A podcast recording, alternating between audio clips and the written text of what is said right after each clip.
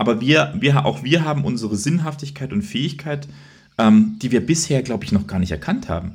Und die nutzen wir auch noch gar nicht. Weil wir können komplexe Systeme verstehen und wir können sie eigentlich beschützen und bewahren. Wir können sie neu denken, all die Fähigkeiten haben wir. Wir setzen sie aber nicht um.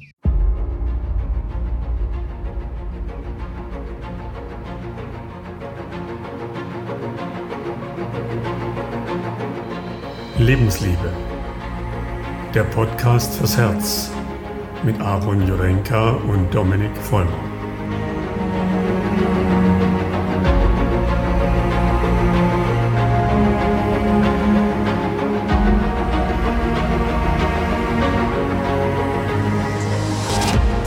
Einen wunderschönen guten Morgen zusammen und herzlich willkommen zu einer neuen Folge Lebensliebe. Heute wieder mit einem sehr lang aufgesparten Thema. Das schieben wir, glaube ich, jetzt schon seit November vor uns her. Dezember, ich weiß es nicht genau. Ich erzähle gleich noch mehr, wie es dazu gekommen ist. Und jetzt darf ich erstmal den lieben Dominik begrüßen. Hi Domi, wie geht's, wie steht's? Und bist du wieder in deiner Höhle? Guten Morgen, mein Lieber. Guten Morgen auch an die ZuhörerInnen. Schön, dass ihr wieder eingeschaltet habt. Große Freude für uns immer. Wir sind da sehr, sehr, sehr, sehr dankbar, dass ihr uns auserwählt habt, in eurer kostbaren Zeit uns zuzuhören. Und ja, ich bin in der Höhle, ich bin in Ermatingen. Ich hatte einen sehr intensiven Morgen. Wir waren eine Stunde 15 oder so in den Wäldern bei Regen. Und das war schön, muss ich sagen. Es hatte irgendwie was Schönes. Und jetzt sitze ich in der warmen Höhle und bin eingemummelt. Das hatten wir ja letztes Mal beim Winterblues. Ich genieße gerade diesen unfassbaren Luxus von einem trockenen Höhlchen im Warmen. Das ist schon unfassbar, muss man sagen. Also ja, ich freue mich. Aaron, du hast es schon gesagt, November war das. Und zwar relativ zeitnah nach dem 10. November. Weil am 10. November hat dieses Gespräch, über das wir auch so ein bisschen heute sprechen werden, stattgefunden. Ja, es war so, du bist ja so ein regelmäßiger Hörer von Podcast Lanz und Precht. Ne? Also wer den nicht kennt, ich finde den teilweise sehr inspirierend, weil die zwei einfach ein unfassbares Wissen haben und vor allem auch so ein kulturelles Wissen. Und macht einfach Spaß, da reinzuhören. Also es finde ich echt sehr, sehr bereichernder Podcast. Du hast mir dann daraufhin ein Video aus YouTube geschickt. Das heißt, Letzte Generation, wie weit darf Protest gehen? Markus Lanz vom 9. November. Und ich reiße es mal kurz an. Ich verlinke das Ganze auch dann nochmal unten. Da geht es um ein Talk bei Markus Lanz, um ein Interview mit Carla Rochel. Ja, und das ist die Klimaaktivistin der letzten Generation. Da ist ja ich glaube, davon hat man auch so ein bisschen was in den Nachrichten mitbekommen, dass aufgrund eines Streiks Rettungskräfte nicht zu einem, Unfallort gekommen sind und eine verunglückte Radfahrerin war es, glaube ich, nicht hatten rechtzeitig bergen können. Ich glaube, sie ist sogar dann verstorben, gell? So war so der Ablauf. Sie ist verstorben, aber auch hier nochmal, um die Fakten, glaube ich, zu benennen.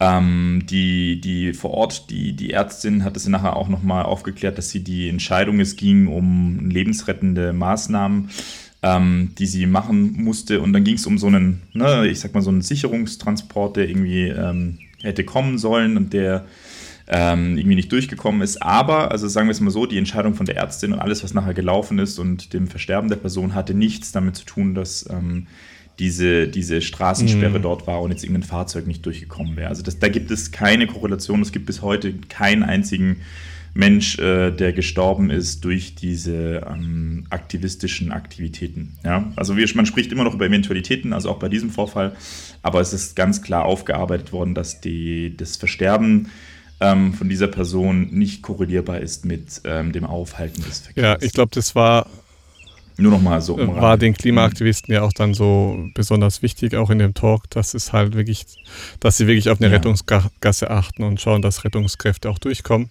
Richtig. Richtig. Das war so das eine. Und das andere, was in dem Gespräch noch rauskam, und ich glaube, das war auch das, weswegen du mir das Ganze geschickt hast, war die andere Thematik mit, naja, ich sage jetzt mal, Kartoffelbrei auf einen Monet werfen. Das war ja auch so eine Idee der Klimaaktivisten, um Aufmerksamkeit von der Presse zu bekommen. So, und da ist man bei Markus Lanz so ein bisschen am falschen Ende angekommen, weil das kann er so gar nicht nachvollziehen. Und ich weiß nicht, also du hast mir das geschickt und wir haben seitdem nicht mehr drüber geredet, was genau dich daran so getriggert hat, also an diesem ganzen Format, an dem ganzen Interview. Und deswegen bin ich sehr gespannt auf das Gespräch heute, in welche Richtung das geht. Und aber wir fangen vielleicht mal vorne an. Nimm uns mal mit, Dominik. Ja, also die Reise beginnt erstmal und da muss ich jetzt was sagen, wir beide machen ja einen Podcast und das Verrückte ist, ich höre keine Podcasts. Außer Lanz und Precht. Das ist außer Lanz und Precht. Und tatsächlich begleitet mich dieser Podcast fast seit Anbeginn, weil ich das immer sehr, sehr interessant fand, sehr, sehr spannend fand.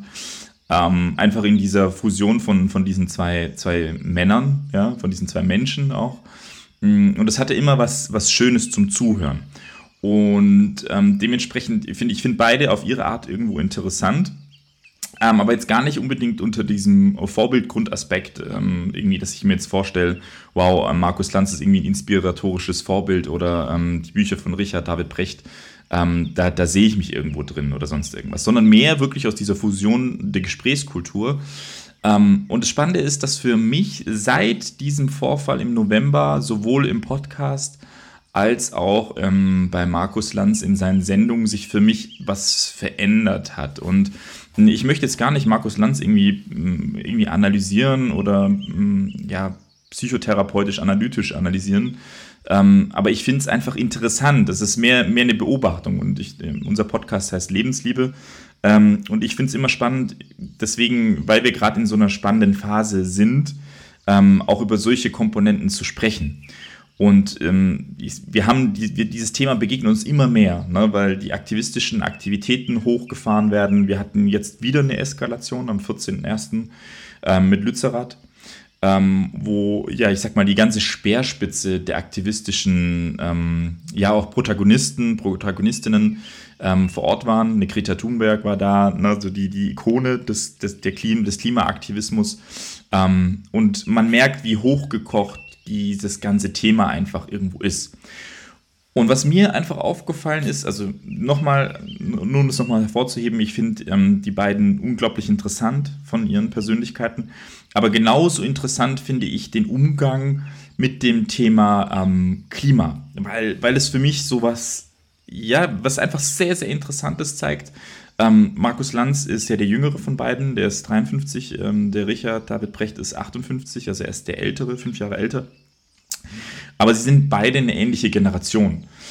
Und das, was ich, glaube ich, so interessant und spannend fand, auch jetzt in dem Gespräch mit der Carla Rochel, die ja wirklich blutjung ist, wo mir einfach so ein bisschen aufgefallen ist, dass beim Markus Lanz so ein bisschen dieses, ein extremes Unverständnis stattfindet ihr gegenüber. Woher kommt denn jetzt dieses, ich nenne es fast schon, er nennt es ja auch immer so ein bisschen onkelhaft von der jüngeren Generation, so diese Soll-Nicht-Einstellung, ne, weil das alles so ein bisschen negativ gepolt ist. Und er sagt so, hey, sie müssen doch eigentlich Spaß am Leben haben. Sie müssten doch eigentlich sagen, so, hey, cool, und ne, das muss doch gut werden und wir kriegen das hin. Und genau das Gegenteil strahlt halt Carla Rochel auch in der Folge einfach auf, sondern eine sehr klare, auch muss man sagen, fundierte Basis, wo sie halt einfach so sagt, hey, ich habe alles on hold gesetzt, ich habe mein Leben on hold gesetzt, mein Studium. Und für mich ist jetzt das Allerwichtigste, erstmal den Planeten zu retten und auch vielleicht für Aufklärung zu sorgen. Und da merkt man, glaube ich, dass beim Herrn Lanz da ein bisschen was ansteht. Und das Lustige ist mir, das ist mir aufgefallen, jetzt auch in den letzten 2 Folgen von Lanz und Precht, wo das nochmal thematisiert wurde in Form vom Alarmismus. Und ich denke, das ist vielleicht auch, was du beobachtest, oder was wir alle beobachten, dass wir generell viel mehr über Alarmismus, Katastrophisierung, Katastrophen sprechen und genauso über Klimakatastrophe. Und da hat man nochmal gemerkt, dass das, glaube ich, für den Markus Lanz sehr, sehr konfrontativ ist. Das ist ein sehr, sehr konfrontatives Thema, wo ich mich so ein bisschen wundere, ne, weil es ist ja wirklich auch ein Mann von Welt. Ne, der ist rumgekommen, der hat mit Joey Kelly richtige Expeditionen gemacht, der hat wirklich die Welt gesehen. Ja, und das ist sicherlich niemand, der ein Klimaleugner ist. Auf gar keinen Fall. Aber, und ich kann das nachher an ein paar Punkten festmachen, wo mir so ein bisschen was auffällt, wo ich mich so ein bisschen frage, vielleicht hast du auch eine Erklärung, also wir können da uns ja mal Gedanken machen, wo das genau herrührt und was das Grundthema ist, weil das finde ich so interessant. Und damit möchte ich nicht den Herrn Lanz jetzt irgendwo in eine Sparte stecken, sondern ich finde, es ist ein sehr gutes Thema, wo wir heute drüber sprechen können, anhand vom Klima. Was passiert bei der jungen Generation? Und warum? Und was passiert bei der älteren Generation? Weil das ist für mich das Thema. Und auch in dem Talk ist das irgendwie nicht zusammengekommen. Ne? Dass man irgendwie so am Ende das Gefühl hatte, der Trittin hat es ja immer wieder versucht, übrigens sehr, sehr gut. Auch immer wieder sozusagen so, Herr Lanz, ich glaube, da müssen Sie ein bisschen aufpassen und so. Ne? Aber ich finde es trotzdem einfach sehr, sehr spannend. Und ich bin jetzt mal gespannt, wie du es auch so ein bisschen erlebt hast. Also was für dich so das Thema jetzt auch in dem Gespräch war. In der Folge, und ja, ich finde es einfach wichtig, dass wir auch einfach mal drüber reden, weil es, glaube ich, ein sehr, sehr wichtiges Thema ist. Ne? Ja, also ich muss ja gestehen, ich habe vor einiger Zeit sehr stark aufgehört, mich mit solchen politischen Themen auch auseinanderzusetzen, weil ich gemerkt habe, es tut mir einfach nicht gut. Ja, also der Hintergrund dessen ist natürlich schon auch, dass Nachrichten einfach Unterhaltung sind. Und in den Nachrichten natürlich auch was passieren muss, damit Unterhaltung überhaupt stattfinden kann. Ja, und da ist natürlich ein gutes Mittel ist natürlich so diese Katastrophisierung und zu schauen, die Welt geht unter, ist natürlich immer ein gutes Schlagwort und ein guter Titel. Und die andere Sache, die dahinter steht, ist natürlich so generell diese ganzen politischen Themen. Es läuft irgendwie immer nach so einem gleichen Muster ab. Und da habe ich gemerkt, irgendwie tut mir das nicht gut, genau aus dem Grund, weil wenn ich dann so Menschen zuhöre, die darüber sprechen, dann ist das alles schon sehr destruktiv. Ne? Also alles wird immer schlimmer, alles wird immer schlechter und irgendwie gibt es doch keine richtige Lösung. Da haben wir ja schon mal drüber gesprochen, gerade beim Thema Klima. Verstehe ich ja die Politik auch überhaupt nicht. Ich verstehe auch nicht die grüne Politik. Genauso wie keine andere. Also wir leben in einem Land, was extrem viel CO2 produziert. Ja, also aufgrund unseres Luxus, den wir so jeden Tag leben wollen. Mal so weltweit gesprochen stand Deutschland 2020 an 6. Stelle des weltweit pro Kopf CO2 produzierten, also pro Kopf werden weltweit praktisch diese CO2-Emissionen gemessen. Und da steht Deutschland an 6. Stelle mit 7,7 Tonnen CO2-Emissionen. Ja? Das heißt, da wird so ein bisschen unser übertriebener Luxus und Kapitalismus ein bisschen ersichtlich, wie krass wir über unsere Ressourcen leben, sozusagen. Ne? Und da haben wir schon mal drüber gesprochen, dass so der einzige Weg daraus wäre jetzt kein 9-Euro-Ticket und wäre auch nichts anderes, sondern es wäre erstmal schon ein starker Verzicht. So. Und solange wir aber in diesem Glauben leben, jeder braucht sein eigenes Auto, jeder braucht sein eigenes Haus, jeder braucht seinen eigenen Garten, wird es so mit dieser wachsenden Weltbevölkerung einfach nicht, da werden wir auf keinen grünen Zweig kommen. So. Und ich denke, dennoch, und ich finde, da hat Markus Lanz so einen ganz interessanten Punkt angesprochen, der Mensch kann sich ja anpassen. So. Und da hat er Das war ja auch so ein Satz, wo, glaube ich, viele so drauf rumgeritten sind. So. Aber ich finde die Idee nicht schlecht. Und zwar, ich würde sogar noch weitergehen. Die Natur wird sich das wiederholen. Ja, und in der ganz frühen Folge... Aber das ist ja nicht das, was er meint. Nein, das ist nicht das, was er meint, sondern das ist, ich würde das noch weiter auf die Spitze treiben. Und zwar würde ich sagen, der Mensch sieht sich vielleicht manchmal zu wichtig und wir sind ein Teil der Natur und die Natur wird sich das wiederholen. Ja, und da haben wir mal drüber gesprochen, in der ganz, ganz frühen Folge, dass wir als Mensch uns manchmal so ein bisschen als Speerspitze dieser Welt sehen, ja, dass wir eben in einer Zeit leben, wo wir denken, wir wären Gott und wir könnten die Welt kontrollieren. Und ich glaube, je mehr wir das versuchen, desto weniger wird es uns gelingen und desto mehr wird sich die Natur einfach wieder das holen, was ihr gehört. Wir merken es jetzt zum Beispiel hier, wenn wir in Griechenland sind, merken wir immer wieder so diese Erdbeben und diese Stürme und dieser Wind, der hier durchzieht. Ja, da merkst du plötzlich, wie klein du bist. So. Und merkst du plötzlich, dass du einfach gar keine Kontrolle über dieses Leben hast. Ja, so wie jeder das in seinem eigenen Leben merkt, wenn er plötzlich von einem starken Symptom durchgeschüttelt wird, ne?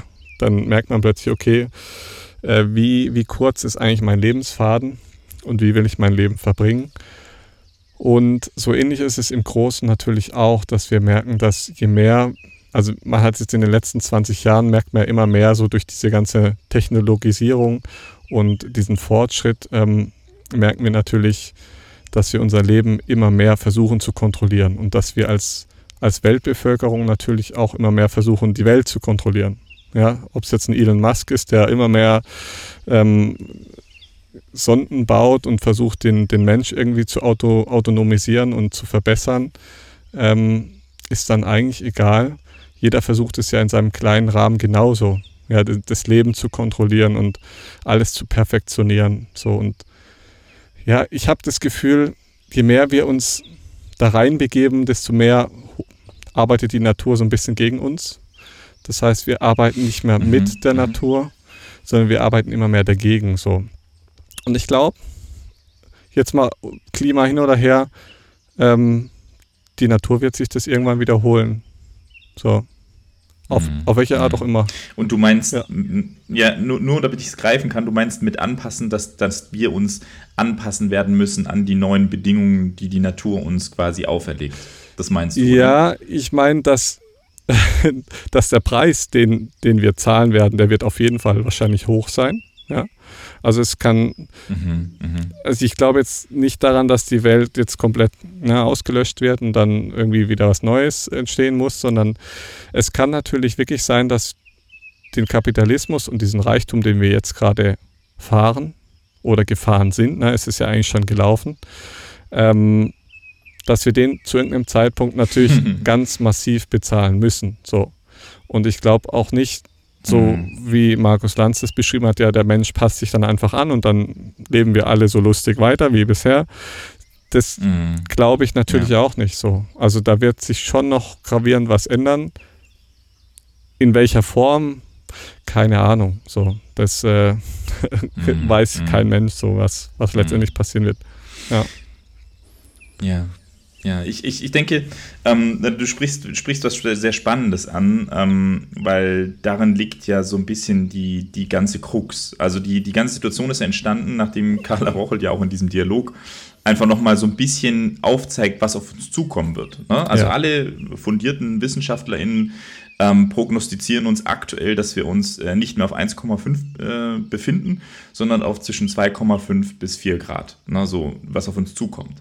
Haben wir ja auch schon mal angesprochen gehabt, was jedes Szenario so ein bisschen bedeutet, aber das ist ja, sie gibt ja nur wieder, was das aktuelle fundierteste Wissen ist, was unsere klügsten Köpfe sagen, ne, so die WissenschaftlerInnen, so. Und das Interessante ist, da merkt man eine große emotionale Resistenz in der Reaktion, weil dann kommt von Markus Lanz so, ja, woher wissen Sie das denn? Oder woher wissen denn das die Wissenschaftler oder Wissenschaftlerinnen? Kann man so argumentieren. Problem ist, wir haben seit, fast 100 Jahren extrem genaue, evidenzbasierte Aussagen und Studien und Dokumentationen, genauso seit 1990 und wo schon prognostiziert wurde. Und wir können einfach heute sagen, und ich möchte auch nochmal hier hervorheben, können wir auch drunter verlinken, ein Video von Harald Lesch, einer der klügsten Köpfe, die wir auch in Deutschland haben, der sehr gut Dinge erklären kann, hat das Ganze auch nochmal klar aufgearbeitet und einfach auch gesagt, ja, wir haben jetzt die Daten auch von den Corona-Jahren und dem Corona-Jahr-Lockdown. Und das, was uns das erzählt, ist, dass selbst mit Lockdown, ja, also wo wir ganz klar weniger CO2 ausgestoßen haben, hatten wir in der Atmosphäre einen Anstieg von CO2. Was bedeutet das im Rückschluss? Das heißt, unser System ist schon gekippt. Ja, also der Point of No Return hat irgendwo schon stattgefunden, dass selbst mit extremen Einschränkungen wir diese Kipping Points, so wie es aktuell aussieht, nicht mehr aufhalten können. Das heißt, ich finde es ein bisschen komisch, sich darüber zu echauffieren, zu sagen, warum wir alle alarmisieren und katastrophisieren. Ja, weil wir es tun müssen. Ja, und klar, man kann jetzt darüber streiten, ob das der richtige Weg ist, Aktivismus, wie jetzt zum Beispiel die letzte Generation zu machen, kann man ja sich fragen, ob das richtig, falsch ist, wie auch immer. Aber sie haben halt nun mal recht. Also das Einzige, was sie sagen, ist ein Stück weit die Wahrheit. Die Frage ist, in welcher Form. Und du hast was Spannendes angesprochen in Form vom Kapitalismus. Und ich glaube, da hängt es so ein bisschen. Weil Herr Lanz in seinen neuesten Folgen auch nochmal versucht hat zu sagen, hey, warum richten wir den Blick denn nicht auf die Dinge, die eigentlich auch gut sind oder die besser geworden sind? Wie zum Beispiel Armut. Das war so eins seiner Grundthemen, die er so aufgebracht hat. Dass er gesagt hat, ja, wenn wir uns die Statistiken anschauen, aktuell von der Armutsentwicklung, dann ist es so, dass die generelle Weltbevölkerung, ja, vom Armutslevel her besser geworden ist. Ja, also es sind weniger Menschen arm als noch vor 30 oder 40 Jahren. Und das Spannende ist, das sagte er aufgrund einer Studie, worauf er sich bezieht. Und das Dramatische ist, und es tut mir dann immer so ein bisschen weh oder auch leid, wenn man sich diese Studie genau anguckt, dann basiert die auf der Bewertung, und zwar von einem Tageslohn auf $1,90. Und der einzige Grund ist, warum etwas besser geworden ist in unserer Welt, ist, weil in China der Kapitalismus nochmal hochgekocht ist jetzt, wo einfach ganz, ganz viele Menschen, fast 1 Milliarde, über diese $1,90 pro Tag hochgepusht sind. So, jetzt ist es so, dass man halt hinterfragt hat, wie sinnvoll ist es eigentlich, $1,90 zu bemessen als Tageslohn? Es ist nämlich nicht sinnvoll, egal ob du auch in China bist oder in Afrika. Weil selbst das ist unter einem, ich sag mal, lebensfähigen Mindestlohn. Das heißt, bemisst man das an zum Beispiel $7,50, was viel realistischer ist als Tageslohn, dann sieht die Geschichte nämlich anders aus. Dann ist die Geschichte nämlich genau umgekehrt. Die Armut ist nicht besser geworden, sondern hat sich noch mehr verschlimmert. Mhm. Weil noch viel mehr quasi unter dieses $7,50 Ziel runtergerutscht sind. Afrika wäre zum Beispiel ein Beispiel. Und ich glaube, da sehe ich so ein bisschen diese Disparität in der Betrachtungsweise, wie ich den Kapitalismus für mich betrachten möchte. Ja.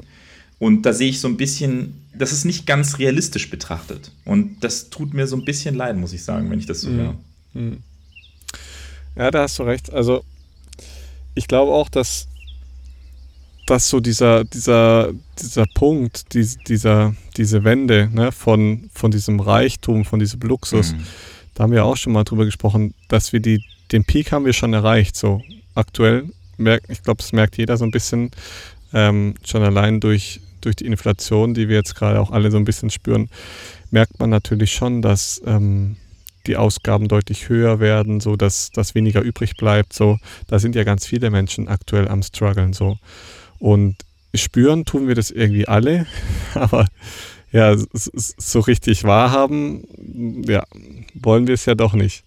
Und ja, dann ist halt wirklich, also ich glaube, jetzt wenn wir das Große und Ganze jetzt mal nochmal betrachten von außen und schauen uns so die letzten Jahre an, so, ich sage jetzt mal, ein großer Punkt ist die Klimakrise, der Krieg in der Ukraine, Corona, zu was? Also wie im Innen, so im Außen, ne? So wie in uns die Lebensgesetze wirken, so wirken sie natürlich auch im Großen und Ganzen. Das heißt, wir haben als Menschheit aktuell auch eine gewisse Symptomatik, ja, die so spürbar ist. Und wenn wir uns da jetzt wieder fragen, genauso wie im Kleinen, ne, wie wir uns fragen, was bedeutet jetzt diese Kniesymptomatik oder der Rückenschmerz jetzt für mich, könnten wir uns ja auch fragen, zu was zwingt uns denn aktuell diese Situation oder wo führen die uns hin? Ja, also das heißt, wo führt uns jetzt ein Corona hin, wo führt uns ein Krieg hin in der Ukraine, wo führt uns, wohin zwingt uns diese Symptomatik? Und da ist eigentlich ganz spannend, dass eigentlich, egal was wir uns anschauen aktuell, zwingt uns das Ganze eher zu einem Wir und weg von einem Ich. Ja, das heißt, wir kommen gerade aus einer Zeit, wo es immer um die eigene Verwirklichung ging, um das eigene Ich pushen, um die eigene persönliche Weiterentwicklung, die eigene, ich sage jetzt mal, Leistungskarriere verfolgen, viel Geld machen und so weiter und so fort. Ne? Da kommen wir jetzt gerade her. Jetzt sind wir aber in einer Zeit, wo es eigentlich darum geht, mehr im Wir zu denken und mehr nach uns gemeinsam zu schauen, als, ich sage jetzt mal, den eigenen Lebensweg zu pushen. Und deswegen auch die Frage von vorletzter Folge, wie sinnvoll ist es jetzt noch, eigene Kinder zu kriegen? Ja, weil wir, glaube ich, jetzt inzwischen in so eine Zeit gerutscht sind, wo wir immer mehr im Wir denken sollten und das auch aktuell lernen müssen, weil es anders einfach nicht mehr geht. Ne? Die Klimakrise zwingt uns dazu, im Wir zu denken. Eine Corona-Krise hat uns weltweit dazu gebracht, im Wir zu denken. Der Krieg in der Ukraine zwingt uns dazu, mehr auf uns alle zu achten, zusammenzuarbeiten. Aber wir wollen da noch nicht so richtig hin. Ja, und so, man hat so das Gefühl, es kommt eins nach dem anderen, bis wir so ein bisschen verstanden haben, okay, jetzt müssen wir vielleicht mal anfangen, alle an einem Strang zu ziehen, anstatt immer noch wie in den alten Denkmustern, jeder Staat kämpft für sich allein, jeder Mensch kämpft sich für sich allein, ja, also so im Kleinen wie im Großen. Und ich glaube, je mehr wir das verinnerlichen und je mehr wir das auch in unserem eigenen Dunstkreis verändern, kann sich das auch im Großen und Ganzen verändern. Ja, es ist ein schöner Punkt von diesem Ich-Gefühl zum Wir-Gefühl. Und da kam mir jetzt einfach auch nochmal so ein Sinnbild, was auch zu der Folge passt. Und zwar ging es da, wie du es schon gesagt hast, um dieses Monet-Bild, ne? Wo diese, was war es, Kartoffelbrei von den Aktivistinnen auf dieses Bild geworfen wurde. Und ich finde, dass dieses Bild ist ein sehr, sehr schönes oder ein sehr, sehr schöner Sinnbild. Ne? Es ist der Getreideschober von Monet. Und dieses Bild ist, finde ich, so ein tolles Sinnbild für das, was du meinst. Weil, also, dieses Bild gehört Hasso Plattner. Und Hasso Plattner ist der SAP-Vorstand und Multimillionär. So. Das heißt, dieses Bild hat er erworben, ich glaube, für 110 Millionen $. So. Und dieses Bild lässt er natürlich altruistisch, ne? Weil es ist ja seins, ne, lässt er aushängen, damit ein Wir-Gefühl entstehen kann und wir in die Museen gehen dürfen, um diese zu konsumieren und dieses Bild von Monet uns anzugucken, und zwar als Bild des Getreideschobers. Und ich denke, genau da wird es für mich so spannend, wie auch so ein bisschen absurd, weil ich verstehe erstmal Markus Lanz seine Herangehensweise zu sagen, hey, das ist Kultur. Das ist unsere Menschensgeschichte. Das ist das, was wir sind. So, wir sind moralische Wesen geworden, kulturelle Wesen geworden, die es geschafft haben, über Kultur uns so weit hochzuentwickeln, dass wir jetzt an dem Punkt sind, wo wir sind. Verstehe ich alles. Ich sehe auch irgendwo darin dieses große, diese große Nähe im Wir-Gefühl, weil wir ja auch in wirklich einen Sozialstaat dadurch entwickelt haben. Und das ist alles schön und gut. Aber diese groteske Situation, ein Bild zu haben, was für 110 Millionen $, irgendwo hängt hinter einer Glasscheibe und dann mit Kartoffelbrei beschmissen wird, was ja ein sehr, sehr großes Symbol ist. Ne? Das ist ja, ich glaube, ein massiveres Symbol könnte man sich ja gar nicht wählen. das zeigt für mich so, es gibt einen Straßenkünstler, der hat es auch versucht, mal so auf die Spitze zu treiben. Vielleicht kennst du den, vielleicht sagt er dir was. Sagt dir Banksy was? Also Banksy? Sagt dir was? Nee?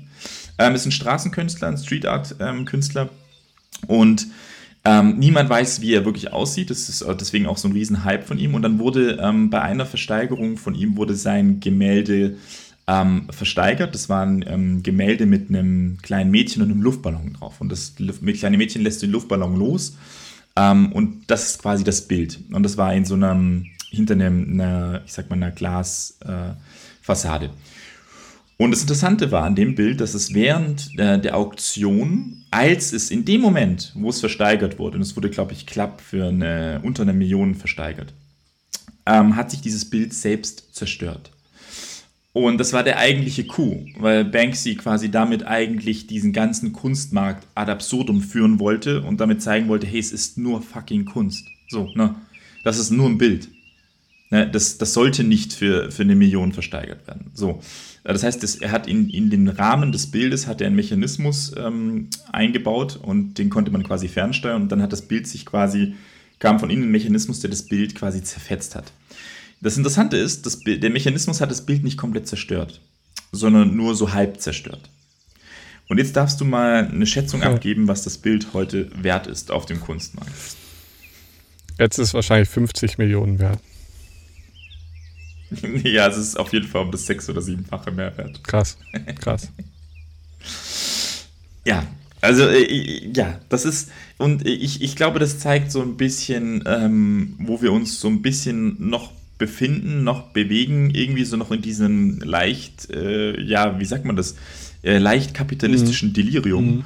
Und für mich, mein Gefühl ist so ein bisschen, auch wenn ich diese Sendung angucke oder ich auch in den letzten Folgen einem Markus Lanz oder einem Richard David Precht zuhöre, für mich ist das so ein bisschen sehr, sehr getrübt von diesem Delirium, in dem wir noch stecken und irgendwie immer noch nicht ganz so für uns angekommen ist, wo wir eigentlich heute gerade stehen. Und es geht ja nicht darum, jetzt allen zu sagen, hey, es macht gar keinen Sinn mehr. Also ich glaube, Markus Lanz sagt es ja immer so, ja, wenn ich das so höre, dann kann ich mich ja gleich eingraben. Mhm.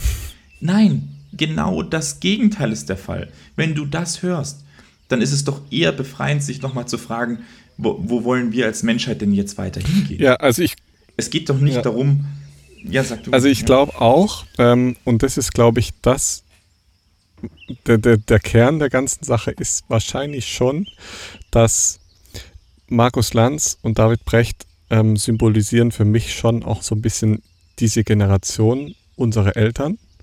Ja, das ist so, ich finde, die Denkweisen sind relativ ähnlich so und die sind ja wahnsinnig, also von maximaler Armut hin zu extremem Reichtum so gekommen und das ist ja bei ganz vielen unserer Eltern so gewesen und da ist natürlich die ganze Lebensgrundlage und vielleicht auch das ganze Lebensglück so ein bisschen auf diesen kapitalistischen Gegebenheiten auch aufgebaut, oder? Und hat man zumindest das Gefühl so. Und jetzt in dem Alter zu sagen, okay, ich switch das nochmal um und ich bin vielleicht wieder glücklich in meinem Bergdorf mit einem Stück Brot, das wäre ja undenkbar, ne? Weil das Ganze ist natürlich ja inzwischen sehr viel anders und ich sag mal, Reichtum bringt ja auch ein Stück weit eine große Freiheit mit sich, aber halt auch so ein bisschen die andere Seite und ich finde, das schwingt so stark damit, dass sie schon sehr stark auch in diesem kapitalistischen System eingebunden sind. Ja. Und ich glaube, das ist vielleicht auch so der Knackpunkt, warum er da nicht so mit kann, während eine Carla Rochel, die dann irgendwie so, die hat ja nichts, ne? Die hat noch nicht mal eine Ausbildung und noch nicht mal ihr eigenes Geld verdient, die kann ja jetzt auch nichts groß verlieren, ja, und die ist ja, letztendlich kann sie nur das Einzige verlieren, was sie gerade hat, und zwar, das ist ihre Lebensgrundlage überhaupt, nämlich die Welt an sich, so, ja, also das ist so, vielleicht so der Hintergrund dieser ganzen Story und das ist auch der Grund, warum die zwei so maximal aneinander vorbeireden. So, weil der eine komplett gar nicht nachvollziehen kann, was der andere erlebt. So. Also so wirkt es zumindest in dem Gespräch. Ich weiß nicht, wie es dir ging. Ja, Ja, das ist ein guter Punkt, weil ich glaube, wenn man Markus Lanz dann aus dem Aspekt einfach betrachtet, wie sein Lebensweg ihn geprägt hat, na, aus dieser Armut kommt, aus einem Bergdorf in Südtirol und ist er jetzt wirklich ein gestandener Mann, ein Millionär, der an dem Punkt ist, wo sich das Leben sicher anfühlt. Ne? Endlich, sagen wir es mal so. Ne? Endlich hat man sich angepasst, man hat es geschafft. Und das ist das, was man sich vielleicht auch wünscht für die junge Generation, dass man sagt so, hey, nee, es geht weiter, ich pack das an und ne, das kommt gut. Und da sehe ich, ich finde es schön, wie du das sagst, dass das, glaube ich, das sind wie zwei Welten, die einfach nicht über das Gleiche sprechen können, weil die Betrachtungsweise, die Prägung so unterschiedlich ist. Ne? Dass eine Carla Rochel, die für die einfach klar ist, na, wenn ich jetzt nicht kämpfe, dann wird es keinen Grund geben für die Zukunft, mir noch Gedanken zu machen, was ich studieren will oder so. Ne? Was man auch, was halt nun mal auch ein Stück weit die Wahrheit ist. Ne? Das ist halt nun mal so. Warum soll sie nachher Millionen auf dem Konto liegen haben? Für was? Was soll sie sich davon kaufen? Und das ist eigentlich eine sehr, sehr kluge Betrachtungsweise. Und auf der anderen Seite, klar, ist das halt dann prägend für den Markus, der sich dann natürlich damit konfrontiert fühlt, zu sagen, hey, jetzt, dann macht es ja alles gar keinen Sinn mehr. Na, warum soll ich denn dann jetzt noch Geld anlegen und so weiter und so fort? Und ich glaube, worüber ich mich einfach freuen würde, ist dann, und das hat mich so ein bisschen erschreckt jetzt auch in den letzten Folgen, die ich so ein bisschen gehört habe, wo dann quasi eher es nochmal noch schlimmer wird, wo dann quasi auch Markus nochmal so, der Herr Lanz einfach so, dann sagt so, ja, auch zum Beispiel mit den tropischen Regenwäldern oder Amazonas, wo ja gesagt wird oft, das wäre die grüne Lunge der Erde. Dann sagt er, ja, das stimmt halt nicht. Es ist nicht die grüne Lunge der Erde, weil der Amazonas nicht O2 produziert, sondern eigentlich ein Ökosystem ist, was genauso viel Sauerstoff konsumiert, wie er produziert. Das ist ein Ökosystem, ein einziges, ja, was alles richtig ist.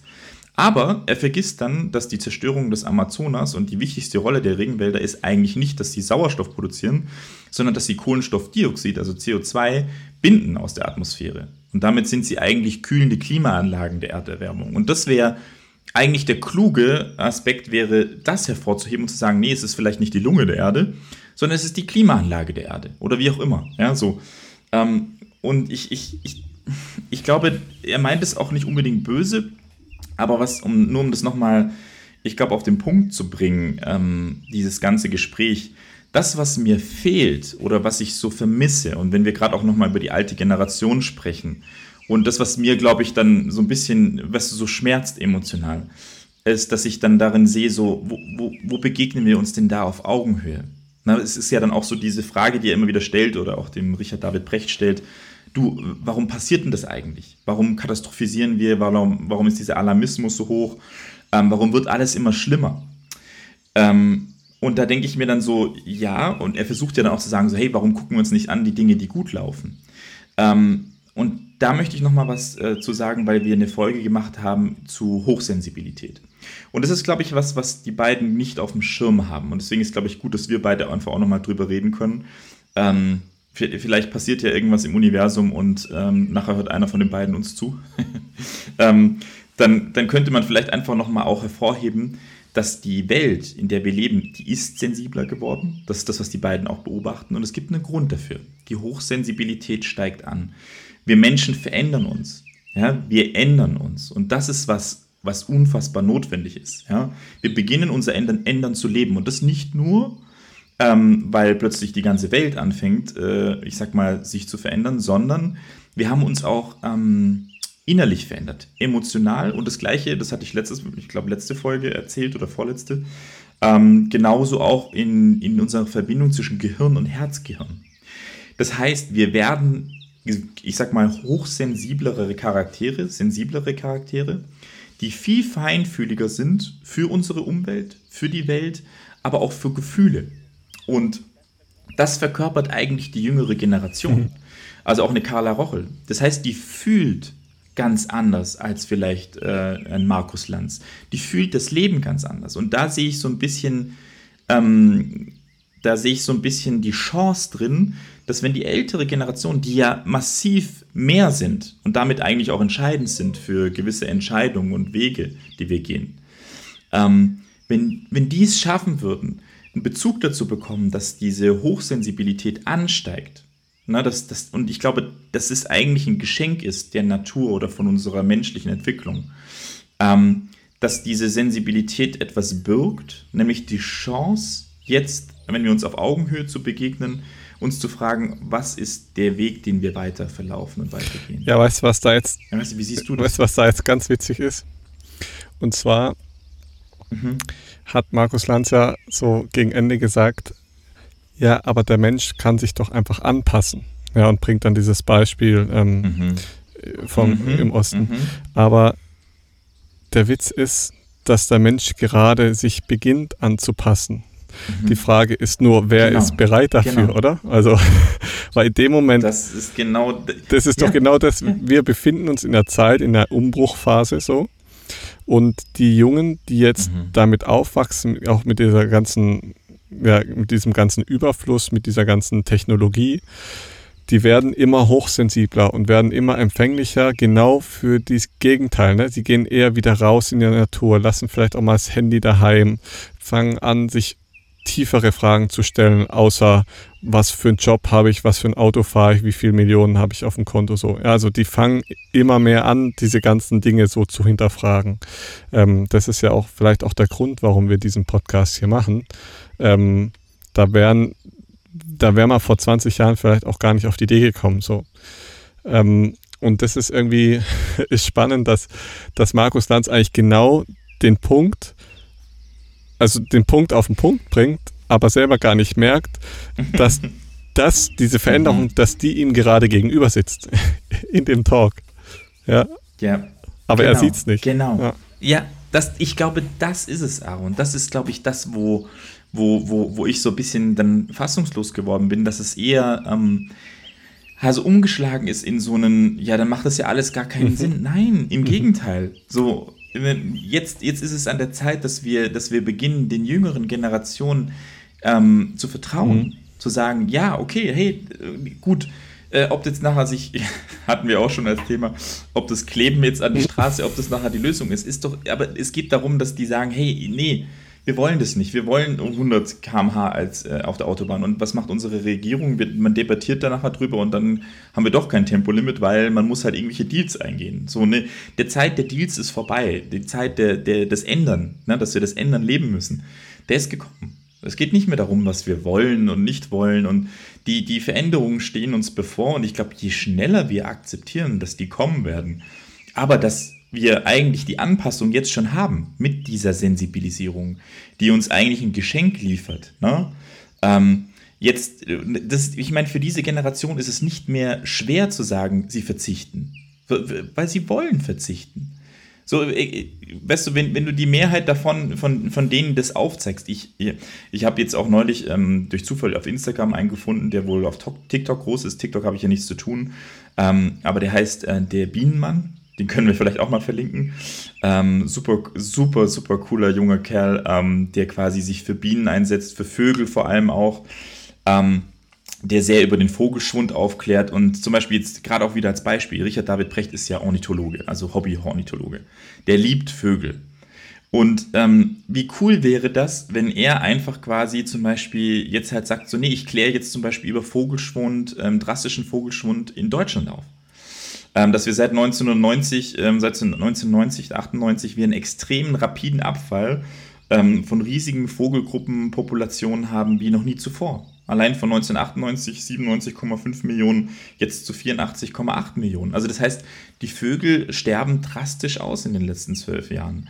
Und das wären alles so Faktoren, weißt du, die man sich angucken könnte, wo man die junge Generation einbaut, die alles versucht, weißt du, da was zu tun. Dass wir dann uns die forstlichen Flächenmanagementsysteme angucken müssen, landwirtschaftliche Nutzungsänderungen.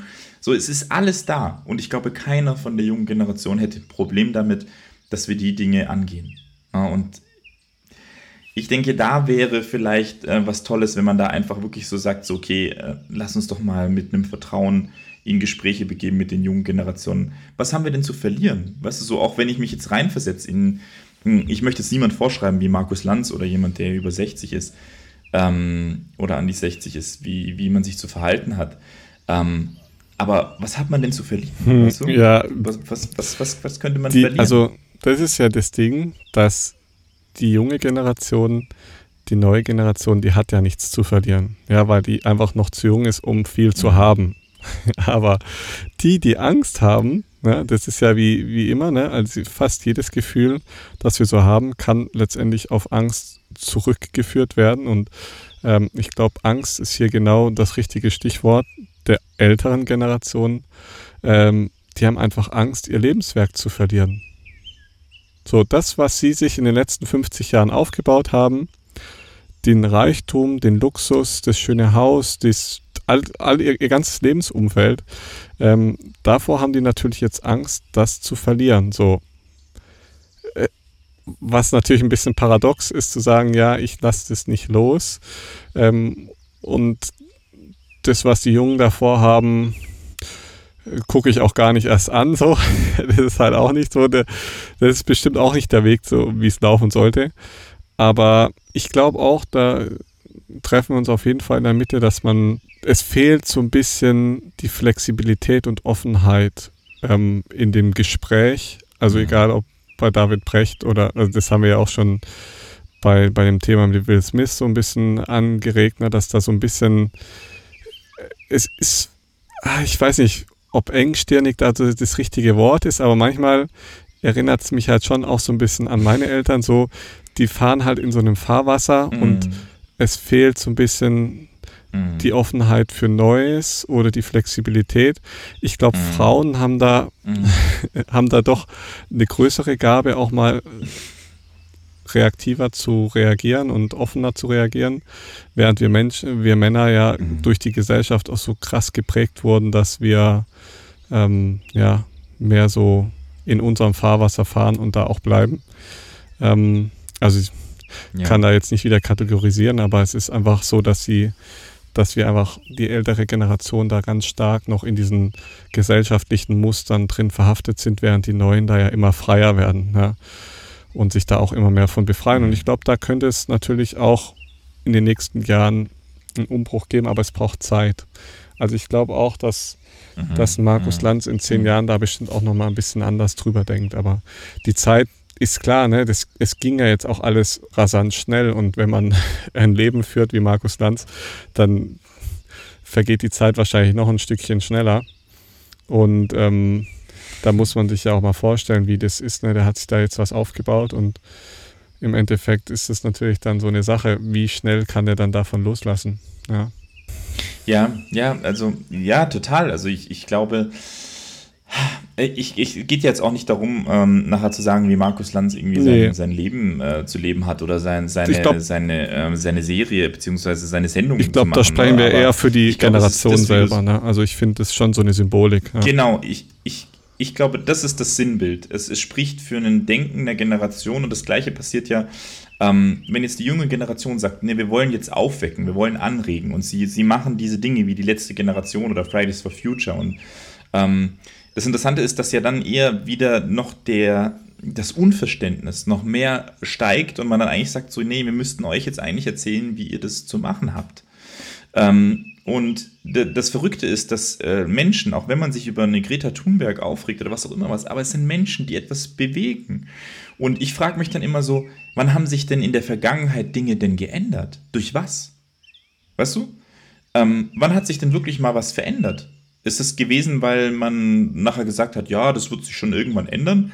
Oder weil irgendjemand nachher aufgestanden ist und hat gesagt, so, nee, wir müssen uns jetzt bewegen, wir müssen jetzt aufklären, wir müssen, sei es Französische Revolution, was auch immer, Dinge haben sich immer schon nur geändert, wenn Menschen vorangegangen sind, 68er, egal wie.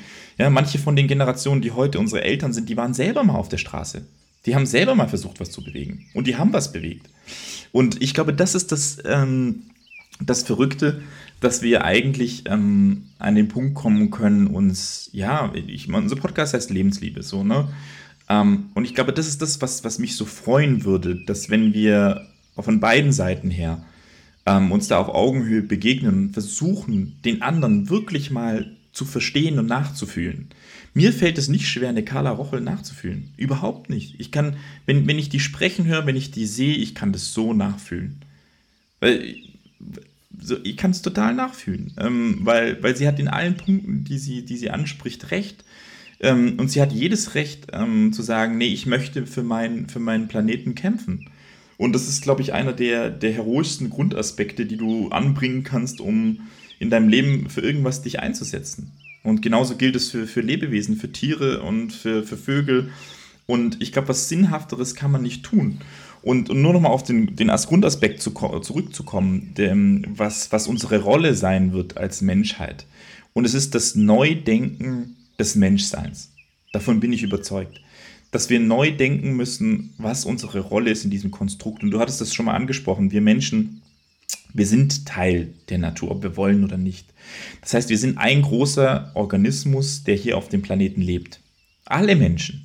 Wir. Ne? Du hast es gesagt als Wir-Gefühl.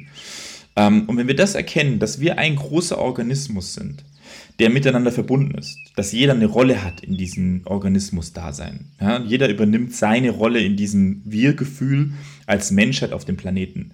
Dann bedeutet es aber auch für uns, und das gilt für jeden Organismus, das Wichtigste für einen Organismus ist zu gucken, dass er überlebt. So, das will jeder Organismus.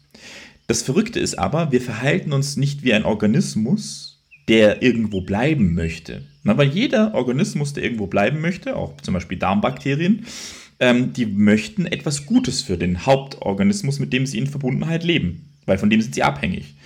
Und die Disparität ist, dass wir uns gerade nicht verhalten wie ein symbiotisches Wesen, das sagt, hey, ich lebe hier auf einem Planeten, von dem ich abhängig bin, also muss ich mit dem in Symbiose leben. Sondern wir leben als, ich würde sagen, Parasit. Und das ist der Fehler. Wir wuchern, wir wachsen, wir werden immer mehr, ja, und eigentlich kann der Planet uns nicht mehr tragen. Und das, was wir nicht erkennen, ist, dass wenn wir uns als Großorganismus betrachten, bedeutet es, dass wir weg vom parasitären Verhalten müssen, hin zum symbiotischen Verhalten. Das heißt, jede Entscheidung, die wir treffen als Menschheit, müsste immer in der Einheit, in der symbiotischen Einheit sein mit Mutter Natur. Das klingt jetzt so heroisch, aber nicht anders würde es gehen. Jede einzelne Entscheidung. Ja, das ist, da sind wir wieder bei den Lebensgesetzen, ne? Also es ist im Kleinen wie im Großen, so wie ein Symptom in unserem Körper uns vorgibt, in welche Richtung wir uns zu ändern haben, ja, so eine gewisse Kurskorrektur, habe ich das letztes Mal genannt, vornehmen wollen, ja, wenn wir zum Beispiel die ganze Zeit Kopfschmerzen haben, dann überlegen wir uns doch auch, was mache ich jetzt damit? So, in welche Richtung deutet mir jetzt diese Kopfschmerzen, wie ich mein Leben zu ändern habe? Ja, vielleicht muss ich einfach mal raus, vielleicht muss ich mal den Kopf freikriegen, vielleicht muss ich mal die Gedanken loslassen, vielleicht sollte ich mal meditieren, keine Ahnung. Das heißt, du veränderst so dein Leben in irgendeiner Form und drückst es nicht mit einer Tablette weg. So. Und genauso ist es im Großen ja auch so. Unsere Welt läuft in eine Richtung, ja. Das heißt, so im kollektiven Sinn haben wir auch irgendwie vielleicht sogar eine Kollektivseele, die irgendwo in eine Richtung läuft. Aber wir bewegen uns gerade in die andere Richtung, ne? So wie du gesagt hast, wir bewegen uns eher so als Parasit. Und ich denke auch, solange wir uns in diese Richtung bewegen, desto größer werden einfach die Symptome und desto ausgeprägter werden die. Und in dem Moment, wo wir anfangen, von dem Ich zum Wir zu kommen, wird sich das auch wieder geben. So. Das sind natürlich jetzt krasse Kurskorrekturen. Ne? Das sind dann natürlich Sachen, die brauchen einfach wahnsinnig viel Zeit auch. Und klar haben wir jetzt aufs Klima gesehen nicht wahnsinnig viel Zeit zur Änderung. Und dennoch können wir es nicht, wir können es nicht erzwingen. Und generell auch da wieder, wir werden den Preis dafür auf jeden Fall zahlen, so wie wir auch in unserem Leben ein Stück weit für unsere Sünden oder wie auch immer man das nennen will, ja. Also wenn du halt dein Leben lang geraucht hast und du merkst halt mit 70 so, ich merke jetzt langsam, meine Lunge macht nicht mehr mit und du hörst auf, ja, dann wirst du halt auch nicht mehr die jungfräulichste Lunge haben, so. Du wirst dann auch dort vielleicht ein Stück weit einen Preis bezahlen. Aber das ist okay. Wir haben ja daraus was gelernt und darum geht es im Leben. Wir wollen uns irgendwo weiterentwickeln und nicht auf der Stelle treten. Und ich glaube, das ist so das Lebensziel von jedem Einzelnen, aber auch vom Kollektiv gesprochen. Ja, ich finde die Lunge ein schönes Sinnbild, was du gerade genannt hast. Weil die Lunge auch eins der regenerativsten Organe ist. Ja. Also dass die Lunge sich selbst nach größeren, gravierenden Beschädigungen innerhalb von Jahren wieder regenerieren kann. Und ich finde, das ist so, das sollte die Motivation sein, auch für uns als Menschen, dass wir, ja, wir haben gewisse Punkte überschritten. Ne? Also wirklich so Points of No Return. Aber jetzt besteht die Chance darin zu sagen, ja, vielleicht, ne, so, wenn wir jetzt Dinge noch ändern und ich sag mal auch leben und auch beginnen, wirklich diese Mutter Natur mehr zu lieben, zu verstehen, besteht die Chance darin, dass etwas wieder heilen darf, regenerieren darf. Das wird Zeit brauchen, aber es wird eine neue Ära der Menschheit anbrechen. Wir werden Dinge neu denken, wir werden ganz neue Entscheidungen treffen, ne, bevor wir einfach nur sagen, wir müssen möglichst schnell etwas produzieren, um es zu konsumieren zu können, sondern wir werden das hinterfragen. Und ich glaube, darin liegt die Chance, eine ganz neue Denkweise für das Menschsein zu entwickeln und uns vielmehr wirklich als die Protektoren der Natur zu fühlen, zu erfühlen und wirklich mehr wieder als dieses Einheitsgefüge. Und ich fand das super spannend, weil Dalai Lama hat dazu was gesagt. Und er hat gesagt, unsere gemeinsame Mutter Natur zeigt ihren Kindern immer deutlicher, dass ihr der Geduldsfaden gerissen ist. Und ich glaube, das ist das, mit was wir einfach konfrontiert sind. Wir sind Kinder von dieser Mutter Natur. Und das klingt jetzt erstmal für uns rational denkende Wesen, klingt das so, hey, Moment mal, ne, wir sind die Speerspitze hier, ne, wir sind der Höhepunkt. Sind wir nicht. Wir sind kleine, nichtsnutzige, parasitäre Wesen, die gerade sich noch hier befinden. Genau. Und deswegen bekommen wir das Feedback, das wir auch verdient haben. Und ich glaube, erst wenn wir unsere Rolle neu denken und nicht mehr davon ausgehen, dass wir die Speerspitze irgendeiner Evolution sind, wenn wir unsere Rolle einnehmen und zu sagen, okay, wir sind hochintelligente Wesen auf diesem Planeten, genauso wie ein Orca. Sind wir besser als ein Orca? Nein. So. Aber wir haben unsere Sinnhaftigkeit und Fähigkeit, die wir bisher, glaube ich, noch gar nicht erkannt haben. Und die nutzen wir auch noch gar nicht. Weil wir können komplexe Systeme verstehen und wir können sie eigentlich beschützen und bewahren. Wir können sie neu denken, all die Fähigkeiten haben wir. Wir setzen sie aber nicht um. Ja, bisher setzen wir sie nicht um, ne? Zum Teil, aber nicht zum Großteil, ja. Und ich glaube, ein Großteil, warum das bisher so ist, ist tatsächlich noch dieses Ego-Denken, dieses Ich-Denken, das Ich so krass in den Vordergrund stellen und mein Geld, meine Karriere, mein Leben so mega wichtig nehmen. Aber ich denke, ich finde es halt immer cool, ne? Auch selbst wenn ich jetzt so Markus Lanz und David Precht so zuhöre, finde ich trotzdem, dass sie immer wieder richtig gute Gedankenanstöße haben. Und da habe ich mir einen Satz rausgeschrieben, den der David Precht so hervorgehoben hat. Den will ich dir zum Abschluss noch mitgeben. Und ich glaube, das ist so ein Satz, wo man so ein bisschen wieder zurück zur Natur finden kann und so dieses kapitalistische lernen kann, loszulassen. Ne? Also dass das Haus, das Auto, das ist echt alles nicht wichtig. Und der Satz heißt wie folgt: Der Reichtum an inneren Welt entsteht dadurch, dass in der äußeren Welt nichts los ist. Bedeutet, letztendlich finden wir das Glück und den Reichtum in uns selbst. Und um das zu finden, ist es gut, wenn man die Einflüsse von außen einfach mal komplett runterfährt. Ja, und da freue ich mich schon drauf, wenn wir das mal machen, Sandro, im März, April, Mai oder wann auch immer wir das tun werden, wenn man einfach mal draußen in der Natur ist und einfach mal nichts tut. Ja, das kann man natürlich täglich so ein paar Minuten machen, aber wie krass ist es, wenn du mal 3 Tage, 4 Tage komplett in der Natur bist, kein Handy hast, keine Ablenkung hast, sondern nur mal mit dir selbst unterwegs bist. Und das Einzige, was du machen musst, ist vielleicht ein bisschen Essen zu beschaffen.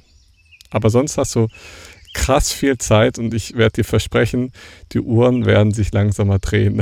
Die 3 Tage werden richtig langsam umgehen.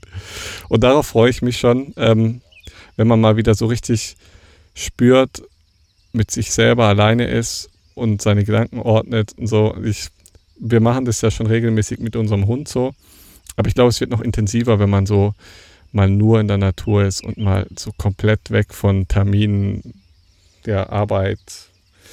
Jetzt muss ich da los, jetzt muss ich mit dem Hund los, jetzt muss ich noch dies machen. Das alles fällt mal weg so. Mhm. Und ich glaube, dann können wir wieder so richtig spüren, wie wichtig auch die Natur ist. Und wir haben uns so weit von der Natur wegentwickelt. Ja, kein Wunder fällt es der alten Generation schwer, sich damit noch zu identifizieren. Ja, wie viel Zeit verbringen wir denn noch wirklich draußen und alleine draußen, ohne Termine? Mhm. Das ist schon wenig. Mhm. So, und ich glaube, da führt unser Podcast wie jedes Mal zum Ende hin, führt uns wieder zurück zur Natur. Ja, zur Liebe. Ja. Und zu dem Ziel, dass wir beide natürlich auch wieder Mutter Natur ein bisschen näher sein wollen. Und ich denke, das werden wir beide für uns auch so umsetzen. Und wir gucken mal, was sie uns zu sagen hat, ne? Wie unsere Reise weitergeht. Und ich glaube, da können wir nur drauf vertrauen. Und ja, die Schönheit der Erde kann man sich nicht kaufen. So ist es. So ist es. Für kein Geld der Welt. Auch mit keinem Monet-Bild. Auch mit keinem Monet-Bild. Mit keinem Monet-Bild, so ja. Es. Ja, vielen Dank fürs Zuhören. Danke fürs Gespräch, Dominik. Und Liebe geht raus. Danke dir, Aaron. Ah, genau. Liebe geht raus. Wir haben euch wieder einen Fragesticker unten reingehauen und ihr dürft gerne darauf antworten. Bis zum nächsten Mal. Ciao, ciao. Tschüss, Aaron. Ciao.